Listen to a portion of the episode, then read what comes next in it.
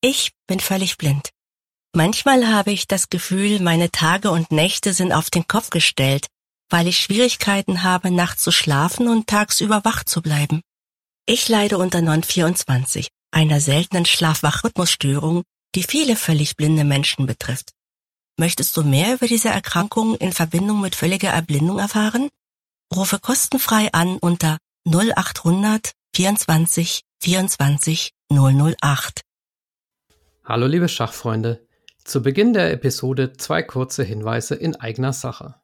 Zum einen möchte ich auf mein Buch Der Schachbooster hinweisen, das nun mittlerweile tatsächlich im Handel erhältlich ist. Es ist vor allem ein Schachlesebuch mit dem Ziel der Verbesserung im Schach und richtet sich an alle Spieler bis ungefähr 1800, vielleicht auch bis 2000 DWZ.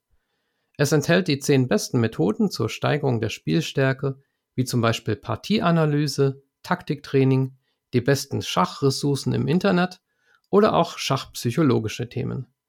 Das Vorwort zu dem Buch hat Großmeister Niklas Huschenbeet geschrieben. Es ist zum Preis von 22 Euro überall erhältlich, wo es Bücher gibt.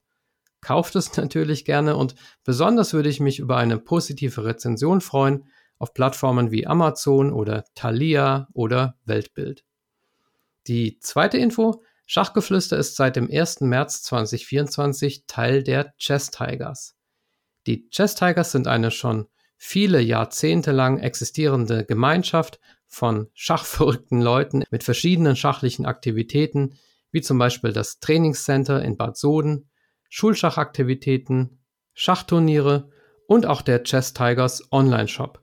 Und ich freue mich, dass auch Schachgeflüster künftig unter dem Dach der Chess Tigers agieren wird.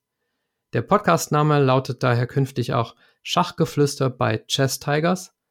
Der Inhalt und die Konzeption bleiben aber unverändert. Und jetzt viel Spaß mit der heutigen Folge. Hier ist Schachgeflüster. Herzlich willkommen zur 209. Ausgabe des Schachgeflüster Podcast. Mein Name ist Michael Busse und ich spreche hier mit Persönlichkeiten, die sich für den Schachsport und auch für die Werte, die der Schachsport transportiert, engagieren. Und letzteres gilt in ganz besonderem Maße für meinen heutigen Interviewgast. Von Hauptberuf ist er Rechtsanwalt, er ist Fiedemeister und außerdem Vorstandsvorsitzender der Emanuel Lasker Gesellschaft, einem gemeinnützigen Verein, der das Schachspiel als Kultur- und Bildungsgut fördert. Persönlich steht er ein für Besonnenheit, für interkulturellen Dialog und für den Wunsch, die Welt mit Hilfe des Schachspiels ein bisschen besser zu machen. Hallo und herzlich willkommen, Thomas Weischelde. Hallo Herr Busse, vielen Dank, dass ich bei Ihnen Gast sein darf. Ja, bevor wir die, über die Lasker-Gesellschaft sprechen, ähm, wollen wir Sie selbst vielleicht ein bisschen besser kennenlernen. Sie sind ja nicht nur das, was ich im Eingangs benannt hatte, also Fiedemeister und äh, im Vorstand der Lasker Gesellschaft. Sie sind auch Mitglied in der Luftfahrtvereinigung und auch sonst noch sehr vielseitig engagiert. Was treibt Sie denn ganz persönlich eigentlich an? Oh, das ist eine gute Frage, auf die suche ich manchmal selbst die Antwort. Ähm, ich habe ja einen durchaus anstrengenden Beruf, der mich ähm, viel um den Globus treibt aber daneben äh, versuche ich halt auch in meinen Ehrenämtern noch Gutes zu tun. Das entspricht so meiner Sozialisierung aus meiner Familie heraus. Und ähm, das führt eigentlich dazu, dass ich viel zu viel Ehrenämter habe. Das Ehrenamt bei der Lasker-Gesellschaft ist dabei ein ganz besonderes Ehrenamt für mich, weil ich dem Schach halt sehr viel verdanke, auch im Laufe meiner beruflichen Karriere und ich glaube auch äh, im Rahmen meiner meiner Sozialisierung und deshalb äh, liegt mir das Ehrenamt ganz besonders am Herzen. Aber das, was Sie gerade erwähnt haben, das Ehrenamt beim BBAA, dem Berlin-Brandenburg Aerospace Allianz, treibt mich auch schon seit 2008 um. Dort kümmern wir uns um Umweltbelange und grünes Fliegen und Nachhaltigkeit. Alles Werte, die gar nicht so weit vom Schach entfernt sind, aber ähm, wie, wie ich schon gesagt habe, das gibt vieles, was mich da umtreibt und ich versuche all diesen Ehrenämtern gerecht zu werden. Und manchmal verknüpfe ich die auch. Und wir haben ja letztes Jahr, äh, nee, vor zwei Jahren im, im, im September 22 zum Beispiel diese äh, Schachkulturbrücke zum Schachteam von Airbus aufgerufen. Da habe ich gleich mein Ehrenamt beim BBAA mit eingebracht und noch eine deutsch-französische Juristentagung in Toulouse dafür genutzt. Also ich versuche immer optimal effektiv zu agieren und alle meine Aktivitäten zu bündeln, auch zum Wohle dieser Netzwerke, die ich da unterhalte. Ja, Synergien bilden und äh, zu dem Thema mit Frankreich, da kommen wir auch später noch äh, dazu. Uns interessiert jetzt natürlich auch erstmal Ihre schachliche Karriere. Sie haben in der zweiten Bundesliga gespielt, stimmt das? Ich habe äh, in der zweiten Bundesliga gespielt, äh, einmal für Wuppertal, später jahrelang für Bonn-Bad Godesberg. Ich äh, selber stamme aus ähm, einem kleinen Verein in der Nähe von Dortmund, aus Unna. Wir waren da in der Jugend sehr erfolgreich. Da haben wir mehrfach die NRW-Meisterschaften gewonnen und zweimal auch den deutschen Vizemeistertitel errungen.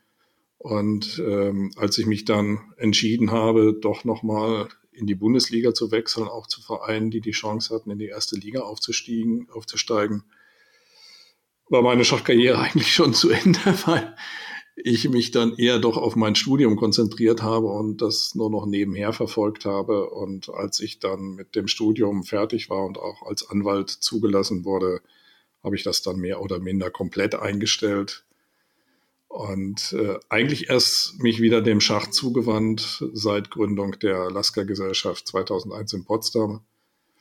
Ähm, meine, meine Schachkarriere selber äh, auch der FIDE-Meistertitel waren eigentlich etwas seltsam, weil den habe ich geschossen in drei internationalen Turnieren, die ich mitgespielt habe.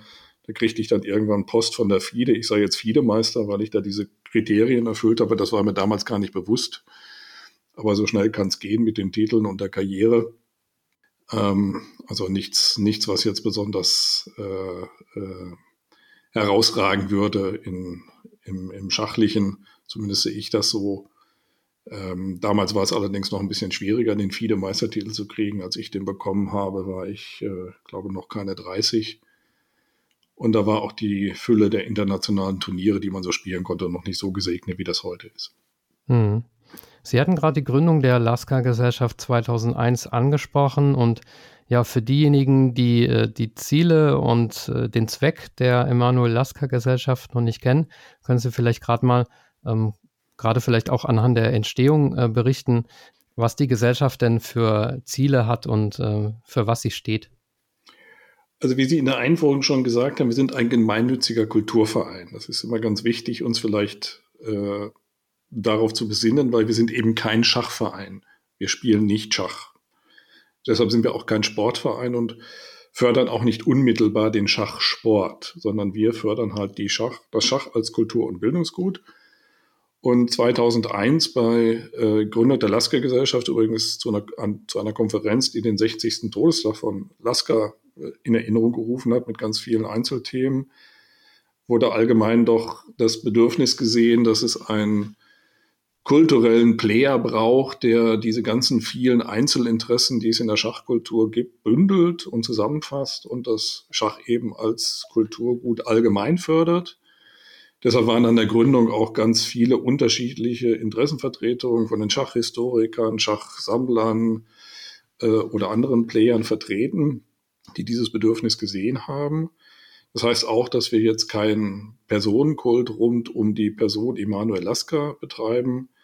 Äh, Emanuel Lasker war nur eine ideale Person, äh, um als Namensgeber zu fungieren, weil er als Weltmeister schon ähnliche Ziele verfolgt hat, nämlich die Schachkultur allgemein zu fördern und sich sehr dafür eingesetzt hat, das Schach auch zu äh, popularisieren und auch Ideen schon entwickelt hat, die wir immer noch für richtig halten und aufgreifen. Also dass man äh, quasi das Schach als Schule des Verstandes begreift und schaut, was man auch vom Schach fürs Leben in anderen Bereichen lernen kann. Herr Lasker war ja ein sehr vielseitig äh, äh, engagierter und gebildeter Mensch als Mathematiker, Philosoph und so weiter.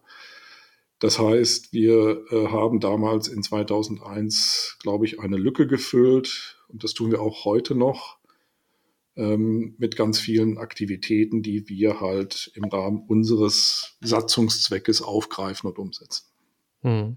Wir kommen nachher noch zu ganz konkreten Events, die geplant sind, aber mal allgemein gesprochen, was, was meinen Sie denn eigentlich mit Schach als Kulturgut? Also was ist Schachkultur für Sie?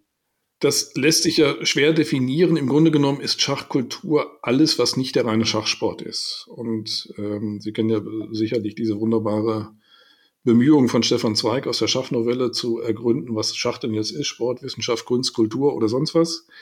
Ich glaube, das lässt sich gar nicht so genau fassen, aber für uns ist Schachkultur halt alles, was über den Schachsport hinausgeht und das Schach als Kultur gut fördern kann. Das können äh, aus der Kunst, aus der Kultur ganz unterschiedliche Aktivitäten sein. Wir haben, ich habe das gerade angedeutet, ja auch ganz viele Einzelbestrebungen, Schachhistoriker, Schachsammler, alle kümmern sich darum, das Schach quasi als eigenes Thema mit all seinen Facetten zu beleuchten. Und wir versuchen, das zu bündeln und dann eben auch der Nicht-Schachwelt näher zu bringen, um daraus wieder einen äh, Synergieeffekt für die Schachwelt zu gewinnen, weil äh, wir glauben, dass es ganz gut ist, wenn das, was das Schach so verkörpert, auch mit seinen Werten eben allgemein verbreitet wird. Ähm, davon haben sowohl die Schachwelt als auch die Nicht-Schachwelt einen Vorteil. Was sind die Werte des Schachs für Sie?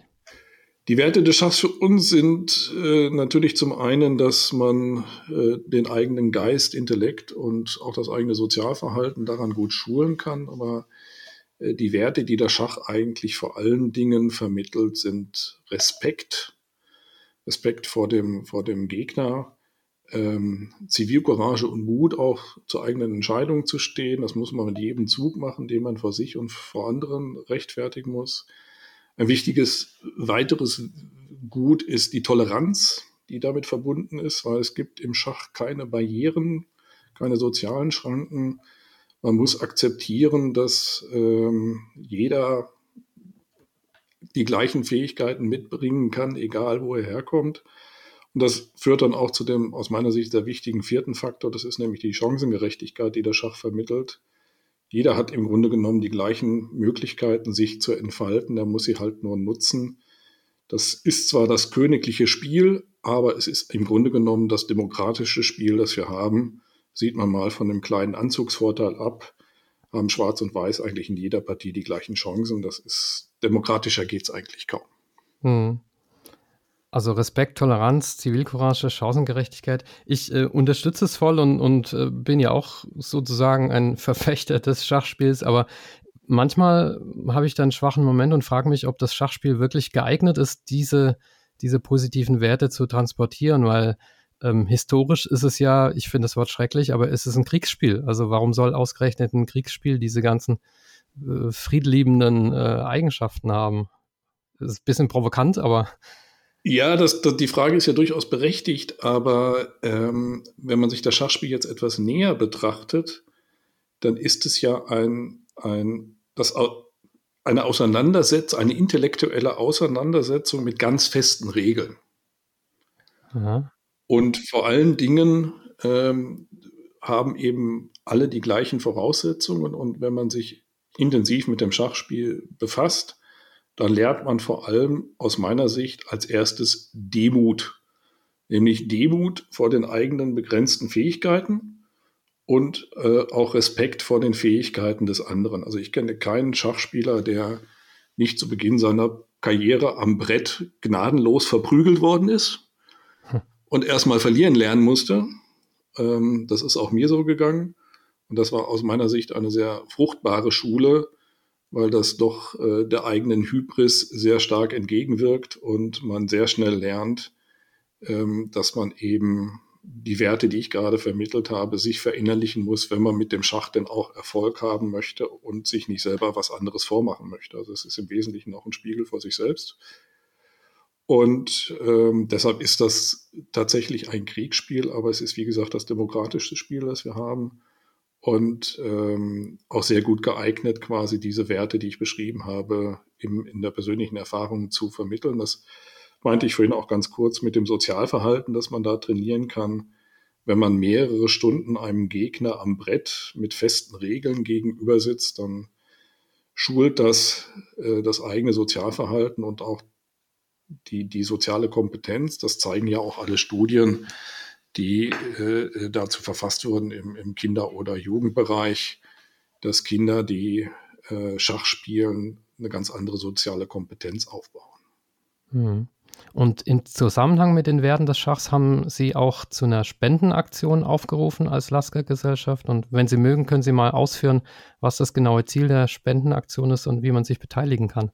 Also wir als äh, Lasker-Gesellschaft sind ja dringend darauf angewiesen, dass wir für unsere Projekte Spenden akquirieren. Wir haben gerade mal 3000 Euro Mitgliedsbeiträge im Jahr. Damit kommt man nicht weit bei all den Aktivitäten, die wir entfalten. Und ähm, ich wollte ganz bewusst mit ab diesem Jahr die Schachwelt oder den Schachsport ein bisschen mit einbeziehen, weil ich davon ausgehe, dass man auch dort die Erkenntnis haben muss, dass wir für, die, für den Schachsport ja auch was Gutes tun, wenn wir immer mehr Leute mit dem Schach vertraut machen und die Leute halt zum Schach bringen. Wir haben in Deutschland 105.000 organisierte Schachsportler und äh, meine Vorstellung und Hoffnung ist, dass sich dort die Erkenntnis durchsetzt, dass es wichtig ist, auch außerhalb des Schachsportes die Player zu fördern, unter anderem eben auch die Lasker-Gesellschaft. Und deshalb haben wir einen Spendenaufruf gestartet, den wollen wir jetzt jedes Jahr wiederholen. Man kann jetzt im Februar, also noch bis morgen, heute ist der 28. Februar, bis morgen spenden. Da gibt es einen Spendenaufruf auf unserer Homepage. Ähm, wir erbitten eine Spende in Höhe von 32 Euro, also gerade mal 50 Cent äh, pro Schachfeld oder eben ein Euro pro Schachfigur auf dem Brett. Eigentlich keine großen Beträge. Und äh, die investieren wir dann natürlich in unsere Projekte. Und alle, die bis morgen noch mitmachen, spenden kann man jederzeit. Alle, die bis morgen aber noch mitmachen, bis Ende Februar, haben die Möglichkeit, noch an einer kleinen Tombola mit attraktiven Sachpreisen teilzunehmen. Damit wollen wir natürlich zum einen den Anreiz erhöhen äh, für, unsere, für unseren Spendenaufruf. Auf der anderen Seite wollen wir über die Preise, die wir dort ausgelobt haben, auch vermitteln, dass wir eben im schachkulturellen Bereich unterwegs sind. Hauptpreis ist zum Beispiel unsere dreibändige Lasker-Trilogie auf Englisch mit Signaturen der Herausgeber, die zurzeit ungefähr schon mit einem Wert zwischen 3.000 und 4.000 Euro gehandelt wird. Also das sind durchaus wertvolle Sachpreise, die wir dort anbieten, die man auch nicht irgendwo käuflich erworben, erwerben kann, sondern eben nur über uns bekommt. Und ähm, mal schauen, wie das angenommen wird in diesem Jahr. Äh, möglicherweise braucht es dafür noch ein bisschen länger als jetzt nur dieses Jahr. Ähm, aber ich hoffe, dass sich die Erkenntnis durchsetzt, dass in der Schachwelt eben alle Player zusammenwirken müssen und die Schachkultur ein unerlässlicher Bestandteil auch für die, für die organisierte Schachsportwelt ist. Vielleicht noch mal kurz zur äh, Lasker-Gesellschaft. Also die hat ja, ähm, wie man äh, vernehmen konnte, einen ganz neu zusammengesetzten Vorstand ähm, mit zwei jungen Damen auch als Vorstandsmitglieder. Können Sie die beiden kurz vorstellen und vielleicht auch erläutern, welche Impulse Sie sich von den beiden erhoffen? Äh, sehr gern. Also ich bin, bin sehr stolz darauf, dass wir es endlich geschafft haben, Frauen für den Vorstand der Lasker-Gesellschaft zu gewinnen. Wir waren bis dato eigentlich immer ein reiner Männerclub. Noch dazu äh, mit mir als fast jüngsten Mitglied und ich werde auch in diesem Jahr schon 60. Ähm, das sind keine guten Voraussetzungen, zumal wir auch äh, Jugend- und Kinderschach und Frauenschach insbesondere fördern möchten. Und da bedarf es natürlich auch Sachverstand seitens der Frauen. Und es ist uns gelungen, zwei junge Frauen für den Vorstand zu gewinnen, die beide auch sehr aktiv sind in der Schachwelt. Das eine ist Anna Endres, die war in der Jugend, äh, glaube ich, mehrfach deutsche Jugendmeisterin, spielt äh, in der ersten Frauenbundesliga für die SG Löberitz. Dort spielt auch Rebecca Schuster, die ist dort auch Mannschaftsführerin bei der SG Löberitz. Und ähm, beide bringen also eine, eine große äh, schachliche Erfahrung aus dem Schachsport mit, aber eben auch darüber hinaus vielseitig engagiert im, im Bereich der Schachkultur und beide aber auch beruflich stark eingebunden und äh, belastet, haben sich trotzdem bereit erklärt, uns in der Lasker-Gesellschaft zu unterstützen. Und das ist natürlich für uns ein unglaubliches Fund, mit dem wir wuchern können, weil wir nicht nur jetzt jüngere Generationen dabei haben, sondern auch eine weibliche Sicht. Und ich bin auch ganz felsenfest davon überzeugt, dass die Zukunft des Schachs weiblich sein muss, weil ähm, dort einfach nochmal eine ganz andere Sichtweise eingebracht wird. Die Schachwelt ist doch sehr stark männerdominiert oder noch männerdominiert. Ich hoffe, dass sich das mit den jüngeren Generationen jetzt wandelt und ändert und auch viel mehr Frauen im schachsportlichen Bereich Funktionärsaufgaben übernehmen. Das kann kann dem Schach nur gut tun. Hm. Und eine weitere Frau, die man auch auf ihrer Homepage findet, äh, in der Schachecke, ist äh, Elisabeth Petz. Die hat nämlich einige Lasker-Partien äh, analysiert. Also ähm, das kann man da ähm, abrufen. Gibt es eigentlich bei Ihnen eine besondere ähm, Partie von Lasker, die Ihnen äh, gefällt? Also zu, zum einen verbindet uns natürlich auch mit Elisabeth Peetz schon eine unglaublich lange Zusammenarbeit. Sie ist ja auch äh, weit über den Schachsport hinaus als Botschafterin des Schachs unterwegs und sie hat uns den persönlichen Gefallen getan, ähm, im Alice Caller doch sehr wichtige Partien von Lasker mal äh, zu kommentieren. Kann, ich kann nur jeden einladen, sich das mal anzuschauen. Das ist ein Genuss. Und ähm, wenn Sie mich persönlich nach meiner Lieblingspartie von Lasker fragen, mhm. ähm, es gibt eigentlich eine Fülle von, von Partien, die ich bei Lasker sehr beeindruckend finde. Eine ganz besondere Affinität habe ich natürlich zur zehnten Partie des Wettkampfes 1910 gegen Karl Schlechter. Ich glaube, jeder kennt diese spektakuläre Partie. Lasker lag in, in dem Wettkampf auf zehn Partien mit einer Verlustpartie hinten und musste die letzte Partie, äh, zumindest nach der offiziellen Lesart, unbedingt gewinnen, um den Gleichstand zu, zu äh, erlangen und den Weltmeistertitel zu behalten. Und ähm, es äh, gibt eine ganz persönliche Beziehung zu diesem Wettkampf, weil ich halt einen der WM-Tische äh, damals aus Wien, es wurde ja zur Hälfte in Wien und zur Hälfte in Berlin gespielt, äh, habe und nicht die Partie an der, äh, äh, nicht der Tisch, an dem die zehnte Partie gespielt worden ist. Also ich habe jetzt keinen Tisch mit Bissspuren von Schlechter, der in den Tisch gebissen hat, nachdem er die zehnte Partie damals verloren hat, sondern ähm, das ist halt eine ganz besondere Beziehung zu diesem Wettkampf und zu dieser Partie. Und es war ja auch eine unglaublich spektakuläre Partie, diese zehnte Partie des Wettkampfes, die Lasker dann nach einem sehr aufregenden Kampf äh, für sich entscheiden konnte das ist, glaube ich, so typisch für das, das Schach, das Lasker da gespielt hat. Hohe Risikobereitschaft, aber eben auch hohes Können. Ähm, gibt aber auch eine Fülle von, von, von anderen Partien. Lasker hat ja in seiner unglaublich langen Karriere unglaublich viele hervorragende Partien gespielt, die jetzt auch noch äh, in allen Lehrbüchern zu finden sind. Da hatte er auch die große Fähigkeit, quasi ganz unterschiedliche Stile zu adaptieren und dann auch erfolgreich Schach zu spielen. Also es gibt ja, er war nicht nur 27 Jahre Weltmeister, sondern hat ja quasi von 1890 bis noch 1936, also eine unglaublich lange Zeit für die damaligen Verhältnisse jedenfalls und heute auch noch Weltklasse Schach gespielt. Hm. Also aus den 30er Jahren Partien, da hat er noch den, den Weltmeisterschaftskandidat Max Oewe geschlagen in der spektakulären positionellen Partie. Oder denken Sie nur an das äh, doppelte Läuferopfer, dass er äh, gegen Bauer die Partie, ne?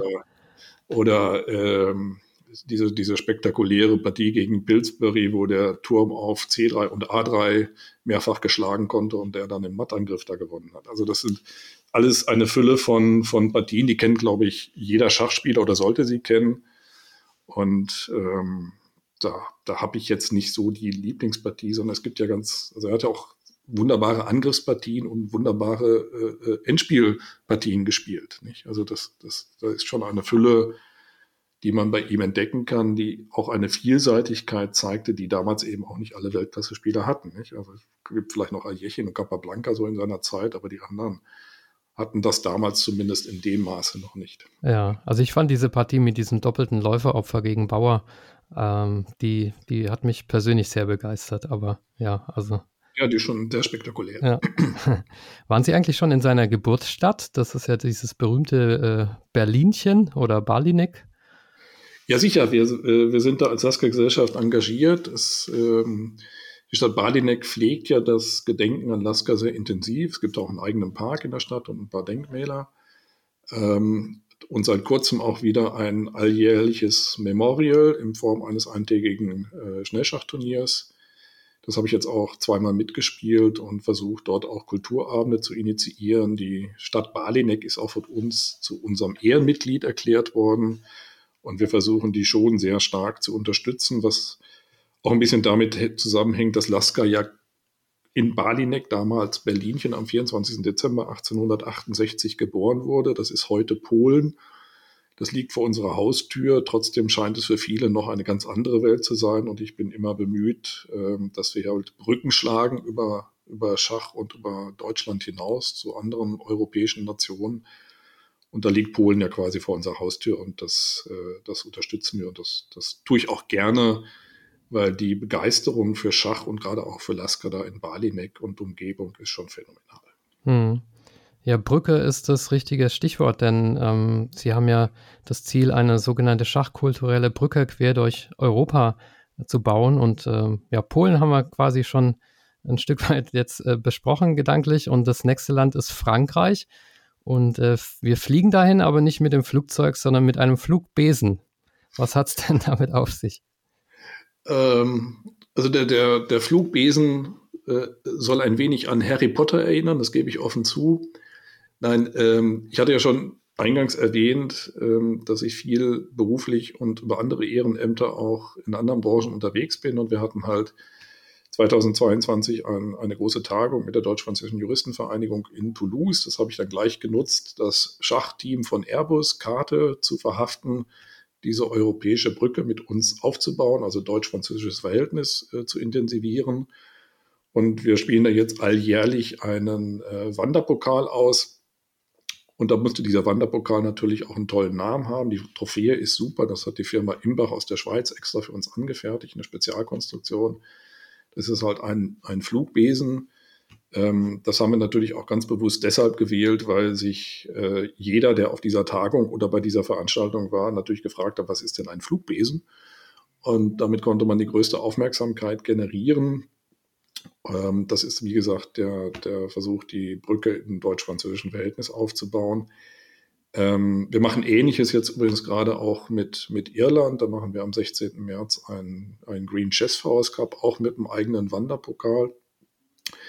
Ähm, aber wenn Sie mich da auf diese Brücke nochmal angesprochen haben, möchte ich vielleicht ganz kurz erwähnen, eigentlich wollte ich mit Irland anfangen und hatte äh, dazu im, im Lasker-Jahr 2018 oder danach 2019 alles vorbereitet. Äh, wollte das damals mit Galway machen und dem Goethe-Institut. Galway war damals die, eine der beiden europäischen Kulturhauptstädte. Ich habe das Turnier in Bunratty mitgespielt im Februar 2020, dort alles eingetütet. Und dann kam Corona wahrscheinlich, dann, ne? Äh, dann kam Corona und äh, alles fiel aus. Und eigentlich wollte ich danach dann auch wieder mit Irland anfangen, aber dann gab es eben mal diese glückliche Konstellation, dass es diese Tagung da in Toulouse gab und deshalb haben wir das vorgezogen, weil die Chance mit dem Schachteam von Airbus das zu initiieren in Toulouse am Sitz von Airbus war einmalig. Die Trophäe hat auch Karte damals gewonnen, die steht jetzt in der Vorstandsretine von Airbus. Auch keine schlechte Werbung für Schach. Und äh, deshalb haben wir das damals angefangen. Äh, die eigentliche Idee, die Lasker-Gesellschaft international aufzustellen und diese europäische Brücke zu bauen, geht aber darauf zurück, dass es uns gelungen ist, diese Lasker-Trilogie eben auf Englisch ab 2018 äh, zu unterstützen, die Herausgabe dieser Lasker-Trilogie. Und das ist ja ein Fund, mit dem man international wuchern kann, weil es keine Sprachbarriere mehr gibt. Und äh, wir dann eben die Möglichkeit haben, auch die internationalen Player darüber vernetzen zu können. Ja, und äh, ja, Irland hatten Sie angesprochen, den Chess, Green, Green Chess Flowers Cup. Gibt es da noch was zu ergänzen, zu ergänzen? Das ist ja auch an einem besonderen äh, irischen Tag oder irischer Nationalfeiertag, ne? Also wir, wir machen das hier am 16. März, ist ein Samstag, im World Chess Club in Berlin, dem ich übrigens sehr dankbar bin für die Unterstützung, die uns da gewährt wird. Und ähm, jeder, der sich ein bisschen mit Irland auskennt, weiß, dass der 17. März der St. Patrick's Day ist. Das ist der Nationalheilige der Iren. Da wird natürlich immer hineingefeiert. Und wir machen am äh, tagsüber ein, ein Schnellschachturnier. Da kommt auch eine große Delegation aus Irland mit über 30 Spielern und werden da diesen Wanderpokal ausspielen. Und abends gibt es dann noch einen Kulturabend mit Live-Musik, Ehrungen, Kunst, Kultur und was auch immer. Also wird kein Schach mehr gespielt. Und äh, wer dann Zeit und Lust hat, kann dann mit unseren irischen Freunden noch in den St. Patrick's Day im World Chess Club hineinfeiern bei Live-Musik. Ähm, das ist ein Event, das mir persönlich sehr am Herzen lag, dass wir das mit den Iren auf den Weg bringen, weil Irland hat auch gerade in diesem Jahr eine große Initiative gestartet, sich in Deutschland nochmal äh, populärer aufzustellen. Da gibt es die Initiative Zeitgeist Irland 24 in diesem Jahr. Und ähm, ich habe das ja schon eingangs gesagt, das hat alles 2020 wegen der Pandemie nicht geklappt. Auch Galway konnte in dem Jahr als Kulturhauptstadt ja eigentlich gar nichts machen. Und da bin ich froh, dass es uns mit diesem Event jetzt gelingt, das hier in einer noblen Adresse in Berlin Mitte doch auf einen Weg zu bringen, der, der diesem, diesem deutsch-irischen Verhältnis auch angemessen ist, was die wenigsten nämlich wissen. Ähm, Irland und Nordirland sind eigentlich das letzte geteilte Land in Europa. Und Irland war die erste Nation, die das wiedervereinigte Deutschland offiziell anerkannt hat. Und Irland ist auch noch ein wichtiger Handelspartner äh, von Deutschland. Also die, die deutsch-irische Verhältnis ist schon von besonderer Bedeutung für mich. Mal ganz abgesehen davon, dass ich das, das irische Volk, das, die so, so lebenslustig, gastfreundlich und unterhaltsam auch persönlich sehr sympathisch finde. Ja, und das Grün in Irland, das ist so wahnsinnig schön. Deshalb heißt es auch der Green Chess Flowers Cup. Wir mussten da auch wieder einen, einen Namen finden, der passt. Und Chess Flowers kommt halt da. Es gibt tatsächlich eine Schachblume. Die war auch 1993 mal Blume des Jahres. Und die blüht halt immer im Frühjahr. Und äh, deshalb haben wir das jetzt Green ah. Chess Flowers Cup genannt. Ähm, das Event ist leider nicht öffentlich, äh, sondern das ist jetzt nur den Mitgliedern der Lasker-Gesellschaft, den Gästen der Irish Chess Union und noch ein paar anderen geladenen Gästen vorbehalten, weil wir das eben nicht öffentlich gestalten können. Aber äh, wir bauen damit natürlich eine äh, Brücke auch nach Irland und damit eben auch in Europa weiter aus. Die Idee besteht darin, dass wir es tatsächlich schaffen, von Irland aus quer durch Europa bis in die Ukraine zu kommen. Ukraine liegt mir deshalb sehr besonders am Herzen, nicht nur wegen des Ukraine-Krieges und der Unterstützung, die wir dort leisten müssen, sondern äh, weil ich dort auch sehr viele Schachfreunde habe und äh, ich die große Ehre hatte, die ukrainische Frauennationalmannschaft in Brüssel vor den Toren des Europäischen Parlaments auch äh, 2022 für den äh, Sieg bei der Olympiade äh, auszuzeichnen. Und ähm, man kann daran schon sehen, dass es sehr wichtig ist, diese ganzen, ganzen europäischen Player eben untereinander zu vernetzen, auch über die Lasker-Gesellschaft, weil wir eben nochmal zusätzliche Möglichkeiten eröffnen können, die die anderen nicht haben. Sicher auch über die vielen Beziehungen, die jetzt mit den Personen verbunden sind, die für die Lasker-Gesellschaft tätig sind. Und äh, das Stichwort Ehrungen äh, würde würd ich auch gerne nochmal aufnehmen. Sie waren auch vor kurzem in Waisenhaus bei diesem Freestyle Chess oder Chess 960 ähm, Event an, an der Ostsee mit Magnus Carlsen, Vincent Keimer und weiteren. Welcher Anlass hat Sie denn da hingeführt?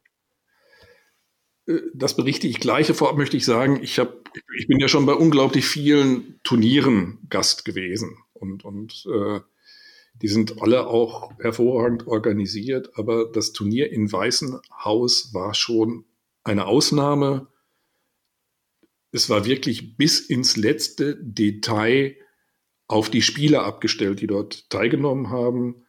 Äh, ich habe auch noch nie Weltklasse-Spieler so gelöst, freudig bei einem Turnier erlebt. Die konnten dort auch quasi zusammen agieren, weil man ihnen ja die Möglichkeit gegeben hatte, vor Beginn der Runde, äh, die einen hatten viermal weiß, die anderen viermal schwarz, konnten die Weiß- und Schwarzspieler sich quasi untereinander über die Stellung austauschen.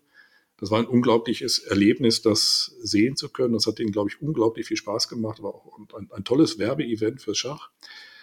Aber der konkrete Anlass, warum ich denn dann da war, ist etwas, worauf ich auch persönlich sehr stolz bin, weil wir eben Magnus Carlsen ähm, mit unserem Lasker 2024 auszeichnen können. Das ist bei uns so der, der höchste Preis, den wir für besondere Verdienste zur Förderung des Schachs als Kultur- und Bildungsgut verleihen. Und äh, das äh, Jahr 2024 ist auch für uns ein bedeutsames Jahr, weil wir eben 100 Jahre FIDE in diesem Jahr haben, aber auch 100 Jahre zum Beispiel den Turniersieg von Lasker in 1924 in New York.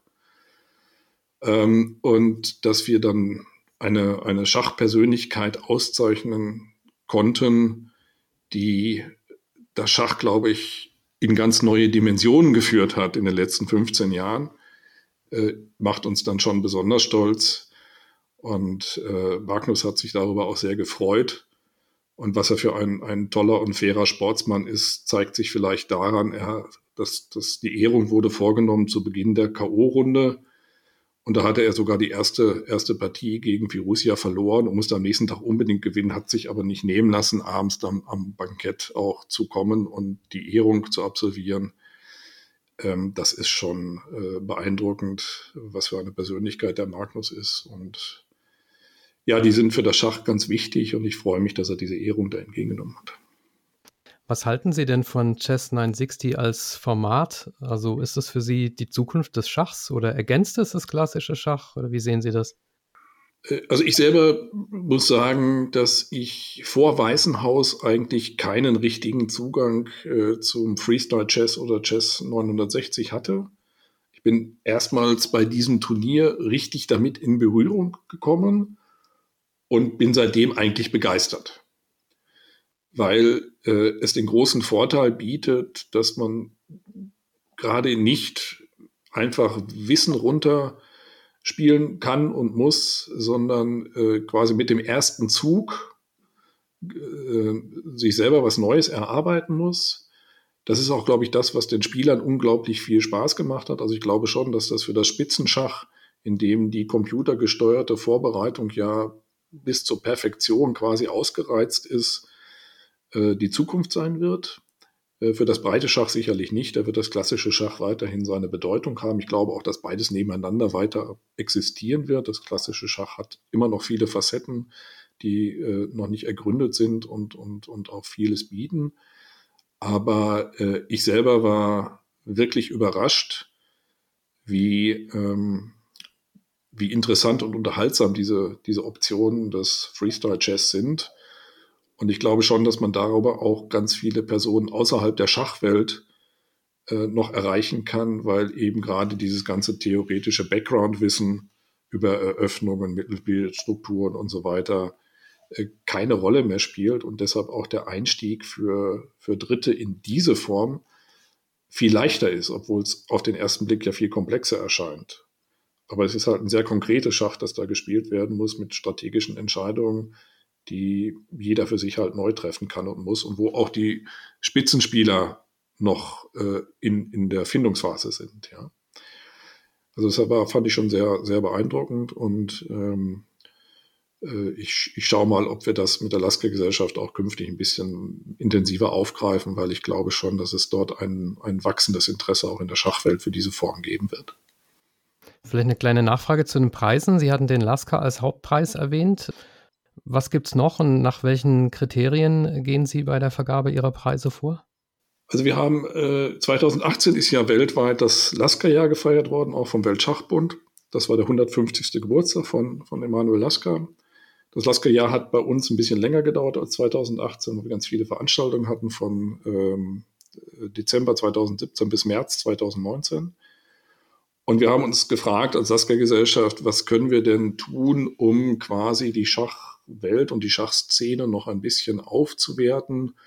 Und da ist uns die Idee gekommen, dass wir ganz besondere Preise verleihen, weil wir den Eindruck hatten, das gibt es in dieser Form noch nicht, äh, zumindest nicht in einer gewissen Regelmäßigkeit. Und deshalb haben wir ähm, 2018 erstmal zwei Preise ausgelobt. Das ist einmal unser Lasker, das, den vergeben wir alljährlich für besondere Verdienste zur Förderung äh, des Schachs als Kultur- und Bildungsgut.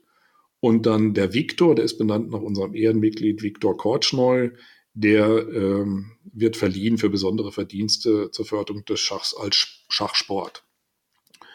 Das haben wir inzwischen noch ergänzt äh, um eine Vera, weil uns dann aufgefallen ist, wir fördern zwar die Frauen, aber wir verleihen nur Preise, die nach Männern benannt sind. Und deshalb haben wir den schachsportlichen Preis noch um eine Vera ergänzt, benannt nach der ersten Schachweltmeisterin Vera Menschik.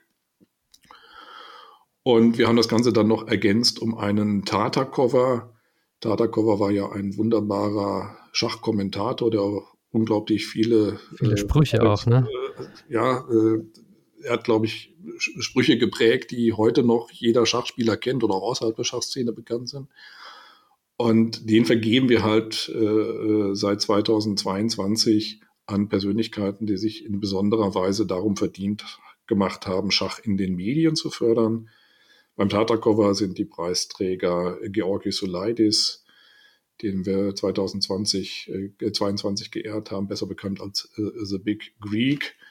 Äh, oder beim Lasker äh, haben wir ganz viele Personen und Institutionen ausgezeichnet, wobei wir im Lasker-Jahr ähm, eben die Besonderheit hatten, dass wir dort acht Lasker und acht Victor verliehen haben, also insgesamt 16. Ähm, das haben wir dann aber wieder reduziert.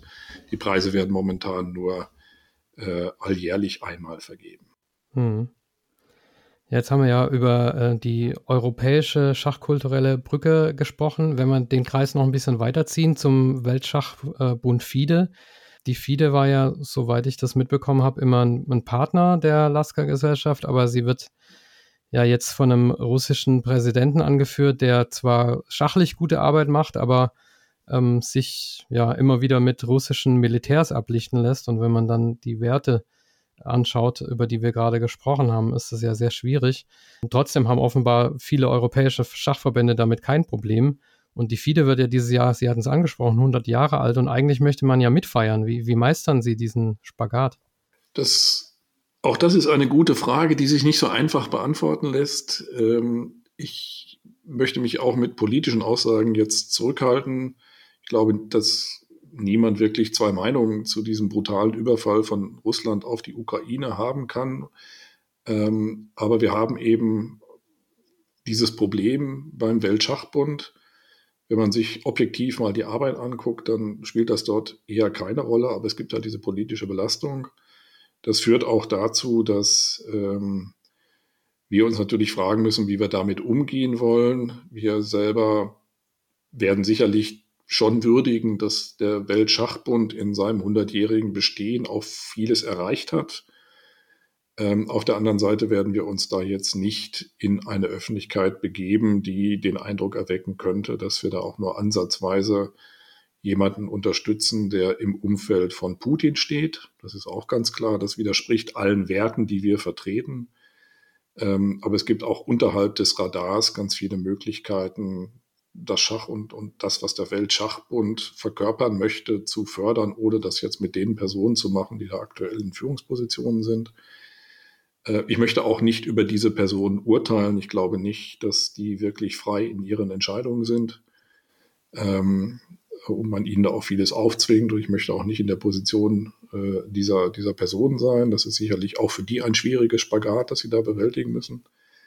Ähm, wir selber haben uns jetzt dazu entschlossen, ähm, am 20.07., das ist ja der Tag des Schachs und auch der Tag, an dem die FIDE gegründet wurde, nicht in Paris an der Veranstaltung der FIDE teilzunehmen, sondern in Berlin hier ein eigenes Event zu machen, um an, an diesem Tag eben das Schach insgesamt zu fördern. Ähm, und dass der Weltschachbund äh, 100 Jahre alt wird, ist ja nichts, was man jetzt verstecken muss. Schwierige Situation, aber das ist vielleicht eine kluge Lösung. Wir sollten auch noch ein paar Worte zur Situation des Schachs in Deutschland äh, verlieren, denke ich. Sie haben sich auch in den letzten Jahren, ähm, als es so ein bisschen gekriselt hat, ähm, äh, geäußert mit einem weiß nicht, kann man sagen, offenen Brief, glaube ich, auf, auf Chessbase. Wie beurteilen Sie denn jetzt die äh, aktuelle Lage in, in Schachdeutschland allgemein? Also ich bin weiterhin davon überzeugt, dass wir eigentlich eine sehr positive Entwicklung des Schachs in Deutschland und auch insgesamt in der Welt haben. Das ist kurioserweise auch ein bisschen auf die Pandemie zurückzuführen, weil sich halt in der Pandemie viele über Online dem Schach genähert haben. Und dann kommt noch hinzu, dass wir diesen wunderbaren Erfolg der Netflix-Serie The Queen's Gambit hatten. Diese Serie hat erstmal unglaublich viele Frauen zum Schach gebracht und sie hat auch gezeigt, dass Schach eigentlich sexy sein kann. Das ist ja der Erfolg dieser Serie hängt ja nicht damit zusammen, dass es da um Schach ging, sondern dass das auf eine Art und Weise unterhaltsam dargestellt wurde, die Leute den, dem Schach auch näher gebracht haben. Das merke ich auch überall in, in unseren Aktivitäten.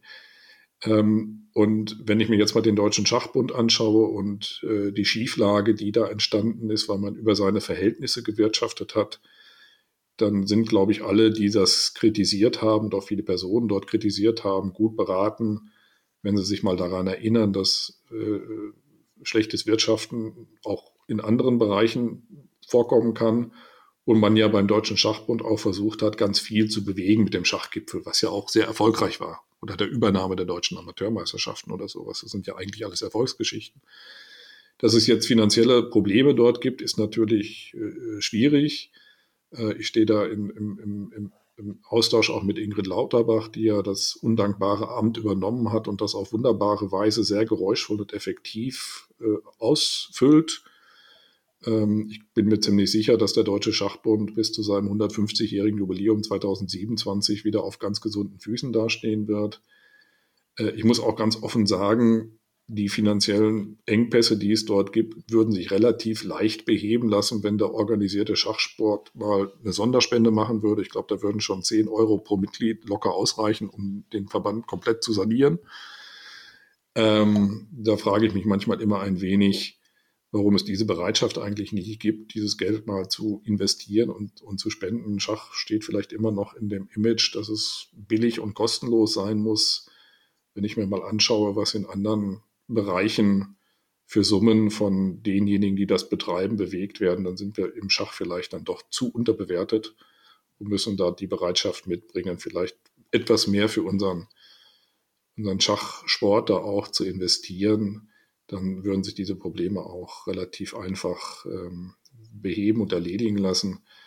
Ähm, was ich immer ein bisschen kritisiert habe, ist eher, ähm, dass es nicht die Bereitschaft gibt zur Kooperation.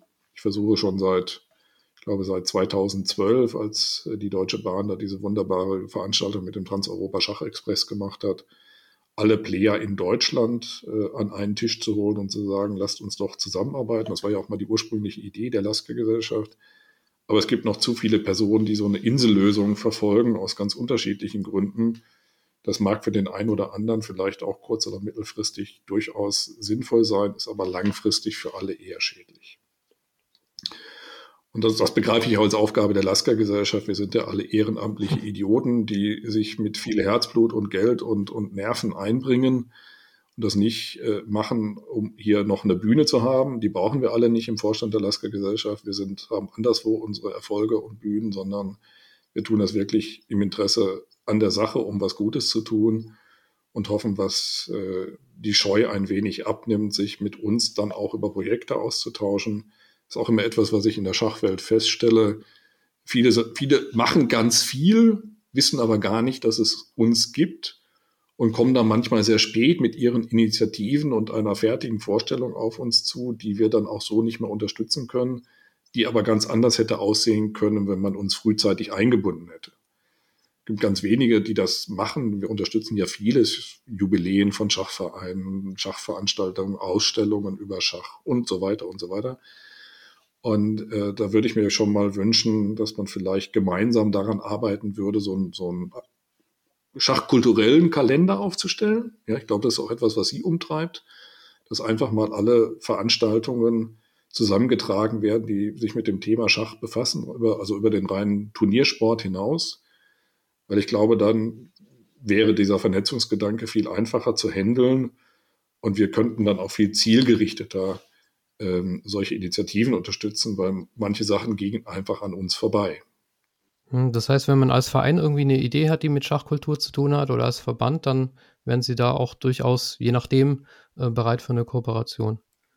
Ja, sicher. Wir, wir unterstützen ja auch schon Verbände oder Vereine, die jetzt 100, 100-jähriges Bestehen oder 150-jähriges Bestehen äh, gefeiert haben. Wir unterstützen Veranstaltungen Schach im Kiez. Da hatten wir Ende letzten Jahres eine wunderbare Veranstaltung hier am Mehrenplatz in Berlin.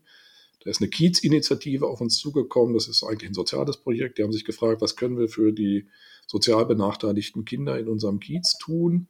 Und dann sind sie auf die Idee gekommen, ein Schachturnier zu organisieren. Das haben wir natürlich sofort unterstützt. Und am Ende sind dort, äh, ich glaube, 50 oder 60 äh, Kinder zusammengekommen aus mehr als 20 Nationen, die den ganzen Tag äh, nicht nur Schach gespielt haben, sondern sich erstmals am Brett kennenlernen konnten, ausgetauscht haben, völlig friedlich, die Erfolgserlebnisse hatten, die respektiert wurden. Das ist, glaube ich, war für die ein unglaublich wichtiges und tolles Ereignis. Ich hoffe, dass das dieses Jahr wieder stattfindet, aber das muss ja nicht auf Berlin begrenzt sein, das machen wir auch woanders. Es gibt auch andere Sachen, die wir unterstützen. Sie kennen sicherlich diese, dieses Event in, in Hamburg, Linkes gegen rechtes Alsterufer oder mhm. Äh, äh, ähnliches mehr. Das sind ja durchaus tradierte Veranstaltungen oder äh, Schachausstellungen, die stattfinden, die auch von den Schachsammlern mitorganisiert werden oder von, von einigen anderen, die versuchen, Schachmuseen aufzubauen. Da gibt es auch eine Initiative aus Dresden, ähm, im Gedenken an Wolfgang Uhlmann, der bei uns auch Ehrenmitglied war, da ein Schachmuseum aufzubauen. Das unterstützen wir auch. Ich hätte jetzt nach einem Emanuel Lasker Museum noch gefragt. Das wäre doch auch was Schönes. Ja, äh, äh, wir haben auch tatsächlich äh, lange die Idee verfolgt, ein eigenes Schachmuseum aufzubauen. Ähm, ich, ich kann auch verraten, dass es dazu mit namhaften Persönlichkeiten aus der Schachwelt eine sehr ernste und weit fortgeschrittene Initiative gab, hier in Berlin das umzusetzen. Das wird dann, kommt dann alles gar nicht an die Öffentlichkeit. Das ist dann ganz kurz vor der Umsetzung daran gescheitert, dass äh, die zugesagte Finanzierung wieder zurückgezogen wurde. Schade. Und ähm, ja, sehr schade, war sehr, sehr arbeitsintensiv und äh, Frustration war dann auch sehr groß. Ähm, wie gesagt, das bleibt dann manchmal hinter den Kulissen, hat aber dann bei uns auch dazu geführt, dass wir uns dazu entschieden haben, jetzt nicht mehr ein eigenes Schachmuseum zu machen, übrigens auch nicht in Berlin, weil das hier möglicherweise untergehen würde, sondern eher woanders. Und deshalb unterstützen wir andere Initiativen. Es gibt ja schon bei unserem Kooperationspartner SG Löberitz ein eigenes Schachmuseum.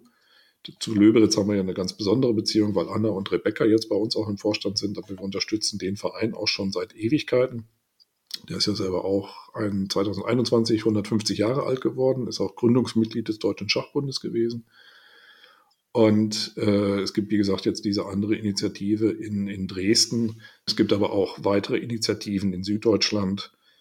Ähm, und ähm, ich hoffe mal, dass, dass wir es noch schaffen, äh, wirklich ein, ein Schachmuseum aufzubauen. Es gibt ja auch dieses Schachdorf in Ströbeck, das auch ein eigenes Schachmuseum hatte, das abgebrannt ist. Da unterstützen wir auch den Wiederaufbau ähm, weil ich glaube, dass man solche Orte auch braucht.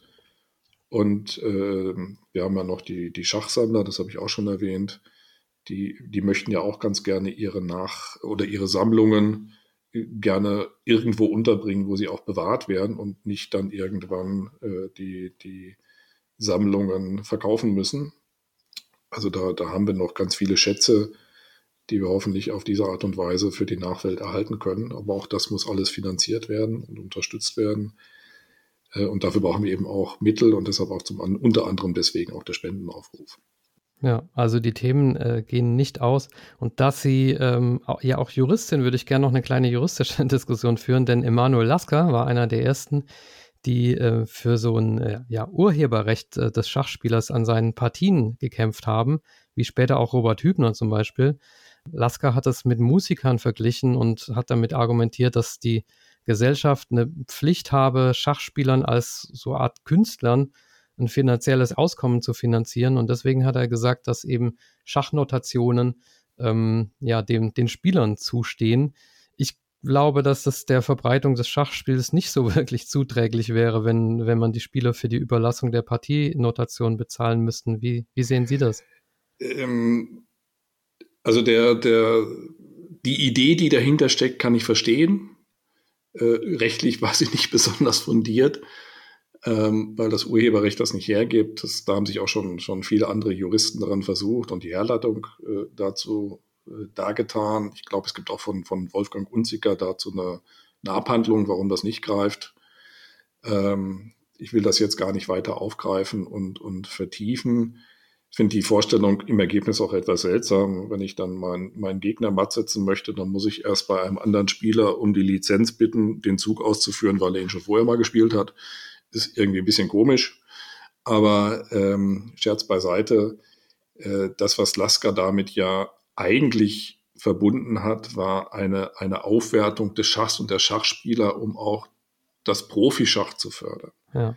Das waren ja damals ganz unglaublich schwierige Zeiten. Man war eigentlich immer davon abhängig, dass man irgendwo einen Mäzen gefunden hat oder Sponsoren, die die Schachwettkämpfe organisiert haben. Also nicht nur die Weltmeisterschaften, sondern auch irgendwelche Turniere. Das war auch ein hartes Los.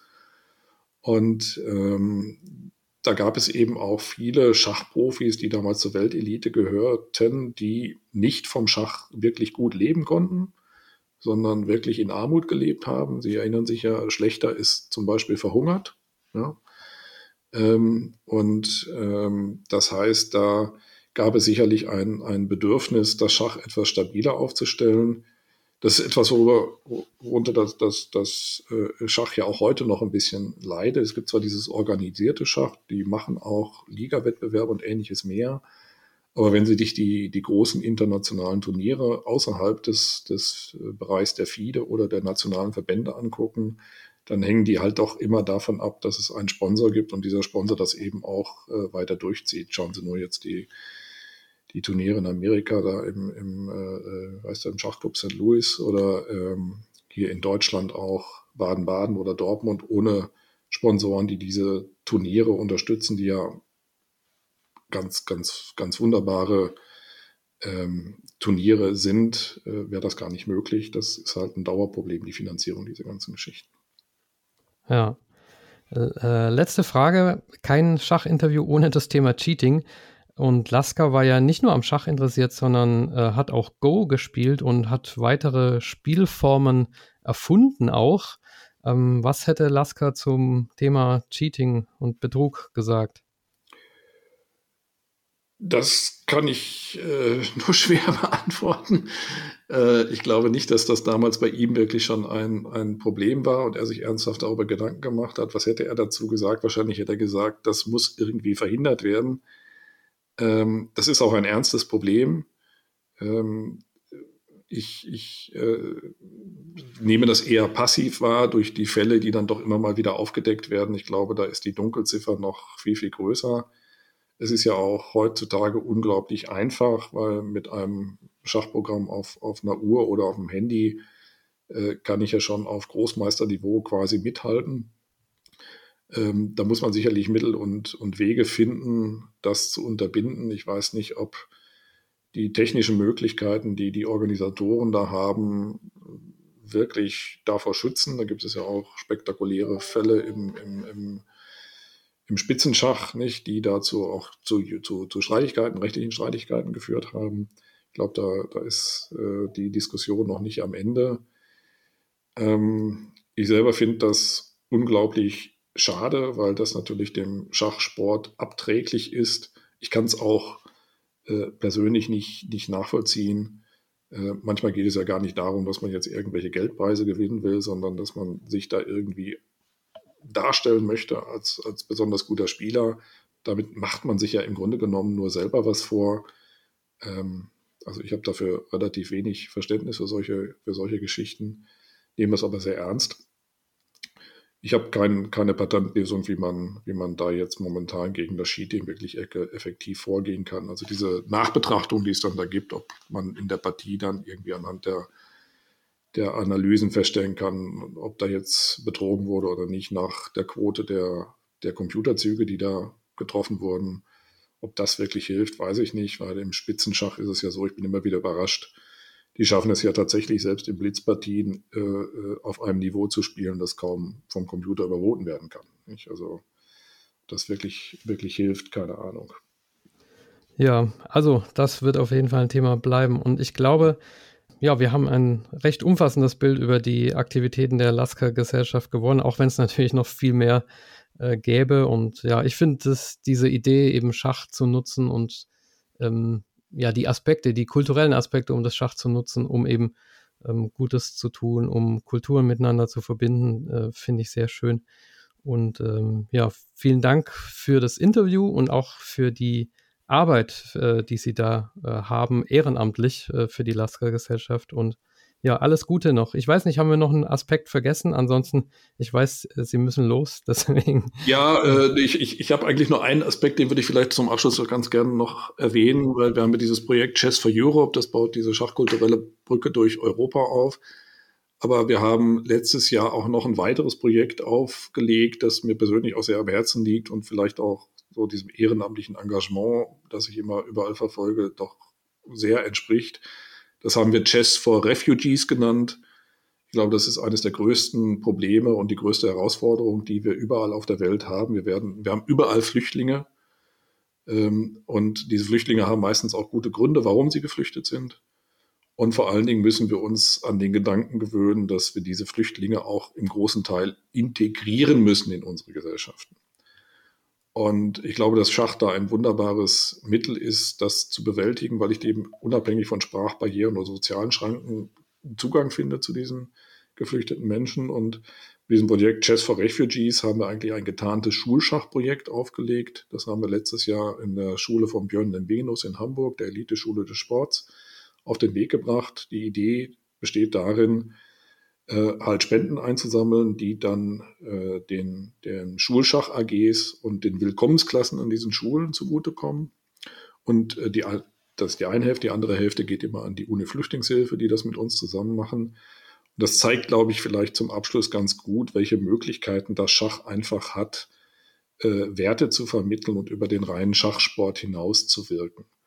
Weil wir äh, bringen dort ähm, Menschen zusammen und ähm, ich kann mich noch sehr gut erinnern äh, an die Willkommensklasse an, an, der Hamburger Schule, die uns da den ganzen Tag begleitet hat. Die haben das Catering gemacht, die haben uns unterstützt in, in all diesen ganzen Geschichten. Und als ich mich dann, ich glaube, es war abends um, um 10 Uhr von dieser äh, Willkommensklasse verabschiedet habe, da waren Schüler aus zehn oder zwölf Nationen, die uns da unterstützt haben ähm, die waren unglaublich dankbar dafür, dass sie mal zeigen konnten, was sie eben alles können und dass sie auch mit Respekt behandelt wurden und, und die haben äh, äh mit freudestrahlenden Augen diesen Tag genossen.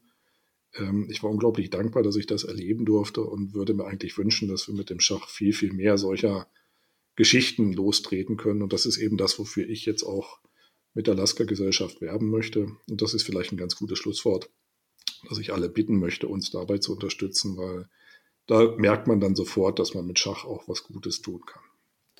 Dem schließe ich mich an und sage herzlichen Dank und schönen Abend, Herr Weischede. Vielen Dank, Herr Brüsse. Weiterhin viel Erfolg mit Schachgeflüster. Danke sehr. Tschüss. Tschüss.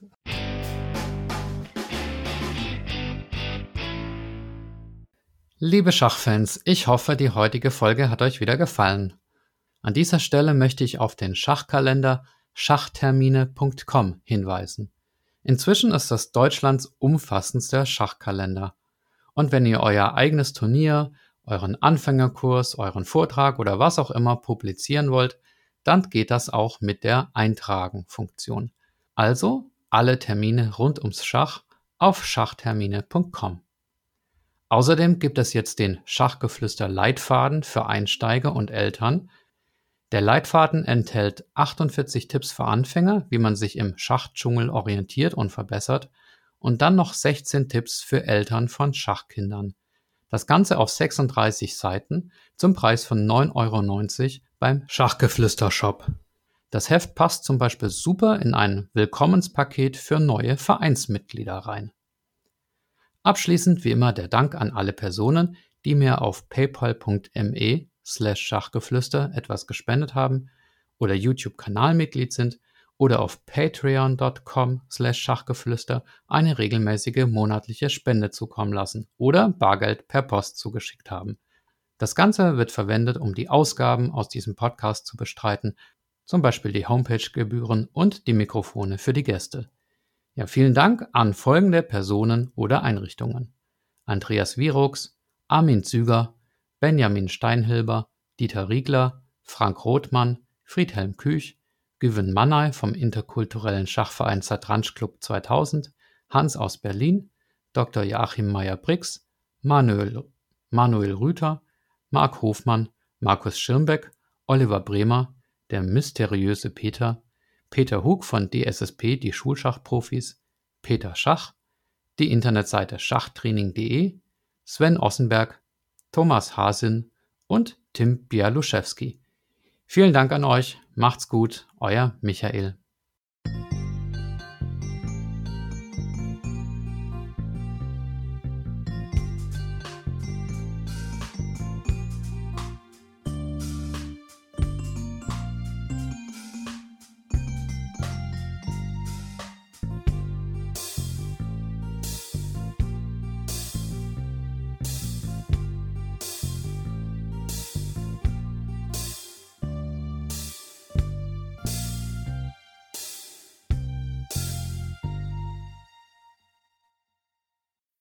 Bin völlig blind. Manchmal habe ich das Gefühl, meine Tage und Nächte sind auf den Kopf gestellt, weil ich Schwierigkeiten habe, nachts zu schlafen und tagsüber wach zu bleiben. Ich leide unter Non 24 einer seltenen Schlaf-Wach-Rhythmusstörung, die viele völlig blinde Menschen betrifft. Möchtest du mehr über diese Erkrankung in Verbindung mit völliger Erblindung erfahren? Rufe kostenfrei an unter 0800 24 24 008. Wie baut man eine harmonische Beziehung zu seinem Hund auf? Puh, gar nicht so leicht. Und deshalb frage ich nach, wie es anderen Hundeeltern gelingt, beziehungsweise wie die daran arbeiten. Bei Iswas Dog reden wir dann drüber. Alle 14 Tage neu mit mir, Malte Asmus und unserer Expertin für eine harmonische Mensch-Hund-Beziehung, Melanie Lippisch. Iswas Dog mit Malte Asmus. Überall, wo es Podcasts gibt.